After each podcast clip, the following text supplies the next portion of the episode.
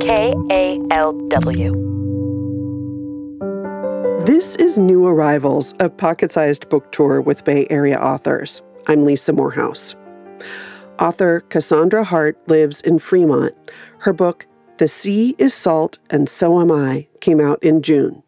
It's a multi point of view young adult story about three teenagers living in a coastal Maine town that's falling into the ocean.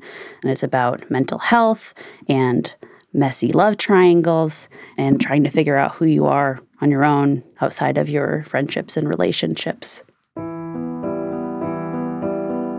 I'm going to read you a passage when our narrator Harlow and her best friend Ellis are walking down the streets of their flooded town right after a storm. And as they're walking, they see Ellis's brother Tommy swim out into the churning ocean. It looks really dangerous, but Harlow and Ellis don't try to stop him. When Tommy dives, his form is infuriatingly perfect. Hands stacked, chin tucked like he's holding a 50 cent piece against his collarbone, the way they taught us in swim class when we were kids. Me, I scattered at least $15 in the deep end before our instructor conceded diving might not be my thing. A wave explodes above the spot where he disappeared. I can hold my breath longer than he can.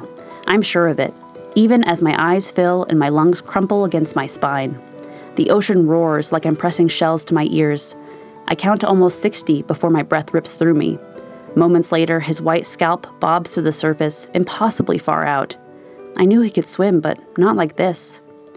A fishhook in my chest tells me to stay, though past experience says later we'll find him curled under a blanket on the couch, and there he'll sleep until dinner, snoring so loudly I sometimes think he's faking.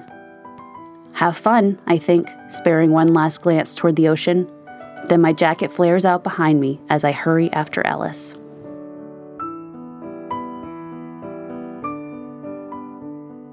That was Cassandra Hart reading from The Sea is Salt and So Am I. New Arrivals is produced by KALW Public Radio.